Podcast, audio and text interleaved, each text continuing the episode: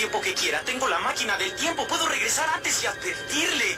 Sí, diez minutos es suficiente. La historia se repite, historia dos, veces. repite dos Primero como tragedia, Primero después como como, comedia, pero después como ¿te comedia. dijeron que también hay una Pero- tercera? ¿Te dijeron que hay una tercera? F. Pierides. Una celebración caprichosa de hechos que sucedieron hoy mismo, pero hace bocha de años. F. Pierides. porque toda historia tiene su revancha en formato de Pierre.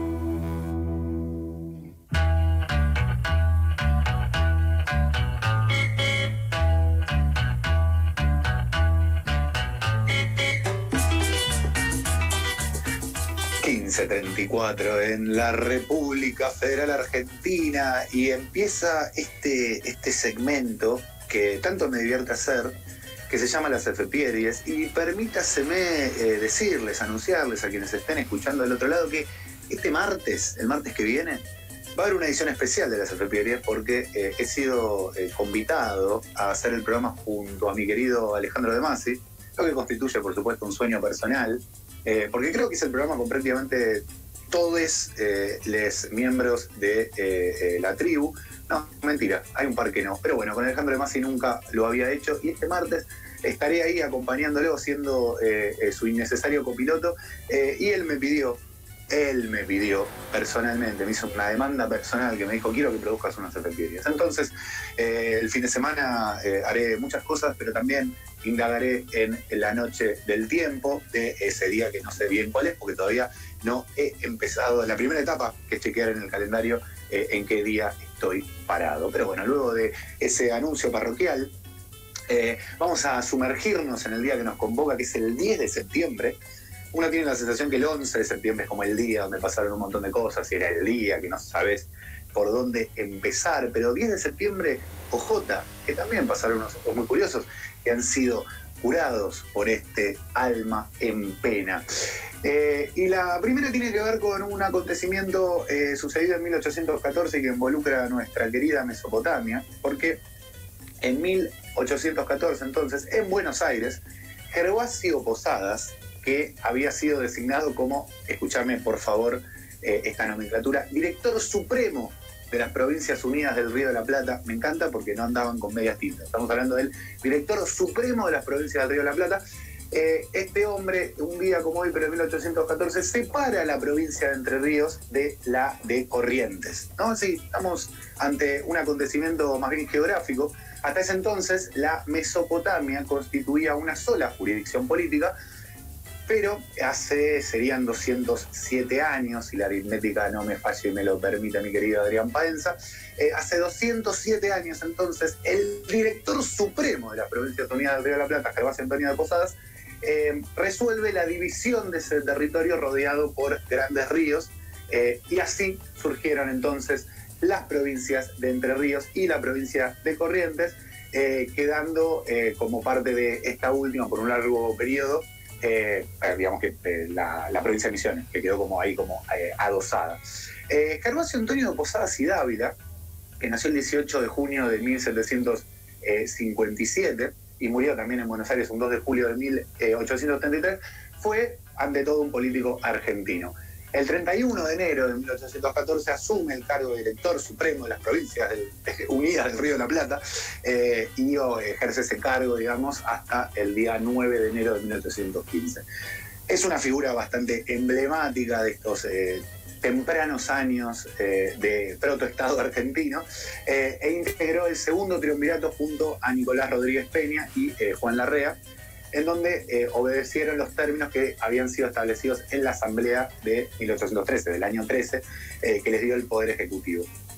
Como su labor como triunviro eh, fue muy valorada, poco después se decidió, entonces, en 1814, concentrar en él todo el poder ejecutivo con este título que venimos eh, pronunciando tan enfáticamente.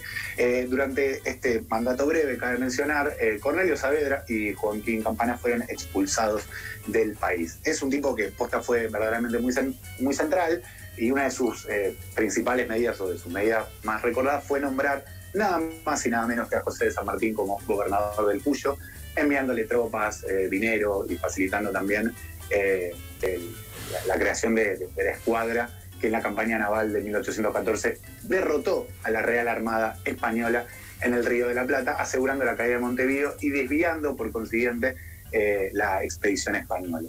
Eh, un hombre muy central que un día como hoy, pero de 1814, entonces, separa a la provincia de Entre Ríos y a la de, Corriente, eh, la de Corrientes, perdón, haciendo uso de este título, así retranca, director supremo de las Provincias Unidas del Río de la Plata. Así se va entonces la mal llamada primera F. Pieride. Em, ahora nos metemos con el deporte. Yo les había dicho minutos atrás, al comienzo de este notable programa, que uno de los denominadores comunes era el deporte.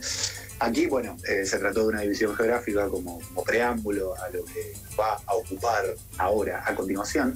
Eh, y hay que mencionar que un día como hoy, pero de 1960, el etíope Abebe Bikila, que capaz le suena el nombre porque es impresionante lo que hizo, se impone en la maratón de los Juegos Olímpicos de Roma, porque sí, señores, siguen las efemérides eh, relativas al deporte y relativas a los Juegos Olímpicos. Esto no pare, sigue, sigue, no pare. Es la primera vez que un africano gana una medalla de oro olímpica y la, la, la, la novedad, digamos, eh, lo que, lo que, lo que le, adjudica un lugar insoslayable en la historia deportiva y olímpica, es que corre sin calzado los 42 kilómetros de la prueba. Sí, eh, la corre sin calzado y no vaya a ser cosa de que andemos en esta sección romantizando la pobreza. Eh, esto, por supuesto, es producto de que él tenía la la costumbre de correr sin calzado y agarra y, no había una, una legislatura que le, que le prohibiera eh, correr sin las zapatillas y agarra y dice, ¿sabes qué? Yo voy a correr más liviano así. Eh, y eh, así es que, aparte rompe un récord, establece un récord mundial, que son 2 horas 15 minutos y 16 segundos. él, eso, manifestó que efectivamente corrió así porque le resultaba incómodo el calzado, no se sentía cómodo con el calzado.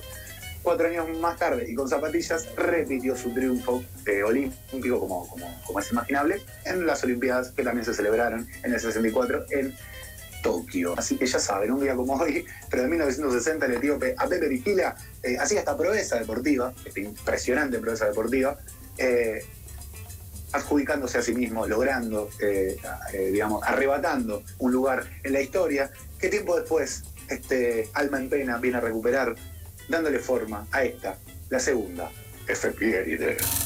Y seguimos con el deporte. Un deporte que, es la Fórmula 1, vamos a, decirlo así de una. La Fórmula 1, un deporte que a mí eh, no, no, me, no me atrae eh, particularmente. No obstante, hace un par de años vi el documental Cena, eh, un documental sobre la figura entonces de, este corredor brasilero Ayrton Senna, eh, que eh, les recomiendo enfáticamente, eh, un documental del mismo director que el de Maradona, el de Amy, y hizo también uno que me encanta, que en este momento no me está saliendo decirles cuál. Pero bueno, esencialmente esa trilogía. Ah, también hizo la serie sobre el rock, sobre el año 1971, un año donde pasaron un montón de cosas. Se las recomiendo mucho, es verdaderamente muy buena. Tiene el tipo una especie de de laburo con, de con el archivo, eh, que es eh, bastante, bastante impresionante. Estoy haciendo unos, unas señas aquí porque tengo un poco de ruido ambiente en una casa convulsionada. Em, pero bueno, en concreto la efeméride tiene que ver con el alemán Wolfgang von Tips, piloto de Ferrari, que eh, sale a correr el Gran Premio de Fórmula 1 de Italia en el que un tercer puesto le alcanzaba para ser campeón del mundo. Sin embargo, eh, la jornada será una de las más luctuosas en la historia de esta máxima categoría, eh, digamos, de, la, corrida de autos, la carrera de autos, porque el auto del alemán toca las ruedas del Lotus de Jim Clark y sale disparado hacia una tribuna dándole muerte, digamos, derivando esto en la muerte de Von a los 33 años y de otras 15 personas que estaban en el público. El estadounidense Phil Hill, compañero alemán en Ferrari, será el campeón ese año, cosa que por supuesto es una nota de color al lado de esta anécdota. Y una nota que también es de color, pero que es bastante interesante, es que días antes del accidente, Montrief le había vendido una pista de kart a Rolf Schumacher, el padre de Michael Schumacher, quien 33 años más tarde se convertiría en el primer alemán campeón de la Fórmula 1, porque bueno, había quedado trunco entonces este, este triunfo, digamos, cantado de eh, Wolfgang von. De familia noble y adinerada, eh, fue uno de los muchos nobles que durante la primera década de la historia de la Fórmula 1 probó suerte en el mundo del automovilismo. Por desgracia, eh, digamos, el educado y talentoso alemán eh, pasó a la historia por ser el primer subcampeón del mundo a título póstumo. Eh, cuando sucedía esto en 1961, que estaba liderando el campeonato y sucede esta tremenda tragedia. En 1957, Ferrari presentó un equipo donde nada pretenderían correr a lo largo de la temporada, dada, la, la sobredimensionada plantilla que presentó la escuadra de Ferrari, Von Trips solo pudo correr en tres carreras, una en Mónaco, otra, bueno, está lamentada en, Italia, pero otra de 57, y también en Argentina, corrió en Argentina. Eh, en Italia fue que eh, logró un tremendo tercer puesto, digamos, tremendo para los, parámetros de la disciplina de Alemania, despidiendo el año con, eh, digamos, esta, esta, digamos, venturosa, digamos, situación, porque realmente se estaba perfilando como uno de los de los principales competidores. Eh, en 1958 también eh, hizo unos muy buenos números, ahí pudo correr un poco más, en seis citas, obteniendo un tercer puesto en Francia como mejor resultado. Eh, terminó un décimo y en 1959 ya, digamos, un poco harto de esta situación que se dio mucho en, a lo largo de la historia de este deporte, de la Fórmula 1, se vio afectado por la muerte de la mayor parte de sus compañeros de equipo. Eh, entre ellos Eugenio Castellotti eh, o Alfonso de Pórtago, eh, lo cual lo llevó a abandonar Ferrari. Tuvo un paso fugaz por Porsche, en donde compartió garage con la primera mujer de la historia en Fórmula 1, que es María Teresa de Filippi, a quien espero que le podamos algún día dedicar una pequeña efeméride, y su estancia en el equipo alemán no resultó productivo, por lo que incluso antes de que se acabase digamos, el curso del año, el, alemán regresa a Ferrari. La temporada del 60 ahí sí eh, se pudo, eh, la pudo, la puso considerar como una, una, verdadera temporada. Ahí, corrió todas las carreras, menos una, y acabó séptimo en la general, eh, y ahí, bueno, eso le, significó una gran preparación para el año siguiente, que empezó con toda, que fue el del 61, el de la tragedia, que fue muy bien para el conductor, y después llevarse la Fiorio junto a Oliver Herlevein, ganó la primera carrera de su vida, nada menos que Mónaco, que era como es la segunda cita del calendario y es como la carrera de Mónaco, es como bastante importante. Después tiene una campaña tremenda y bueno, todo, todo deriva lamentablemente en, esta, en este accidente de 10 eh, de septiembre de 1961 que terminó con su vida. Yo les estaba diciendo al principio que eh, Asif se llama el director, perdón, ahí el archivero de mi mente me recordó el nombre de este director, Asif Capedia.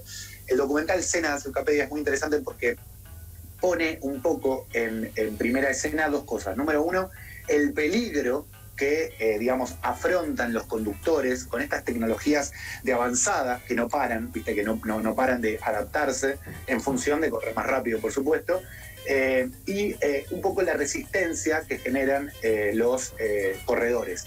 esa resistencia se, solía organizar, yo no sé cómo es hoy en día, pero ahí en el documental se, retrata muy bien que esa resistencia se solía, digamos, manifestar en forma de asamblea. Tenían literalmente asambleas en donde los conductores hablaban, digamos, por ellos, digamos, hablaban defendiendo sus intereses, sino también su vida y generando una especie de oposición a lo, que las firmas, eh, digamos, eh, pretendían o pretenden.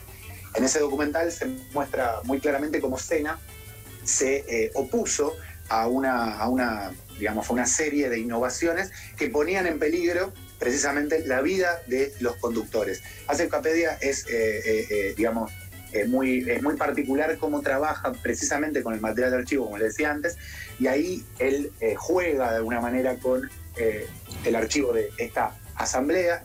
Unas imágenes impresionantes de un Sena preocupadísimo antes de empezar a correr, eh, el día que, digamos, termina muriendo también. Con lo cual es muy interesante ese tema. Yo no sé bien cuál es el estadio de la cuestión, pero bueno, es cierto que, los accidentes en, este tipo de, de deportes eh, son, son, son, probables, son deportes eh, de riesgo. Eh, pero bueno, vayan a ver el documental de escena, realmente está buenísimo. Y todos los documentales que hace Circapedia son verdaderamente notables. y ya saben, un día como hoy, pero en 1961, sucedía entonces esta, esta tragedia, la muerte del alemán Wolfgang von Trips, piloto de la Ferrari. Se va así entonces esta sección llamada Las Efemérides. Nos encontraremos el martes, como bien les anunciaba al comienzo, y también el viernes, por supuesto, en una maratón de efemérides. Así se van las efemérides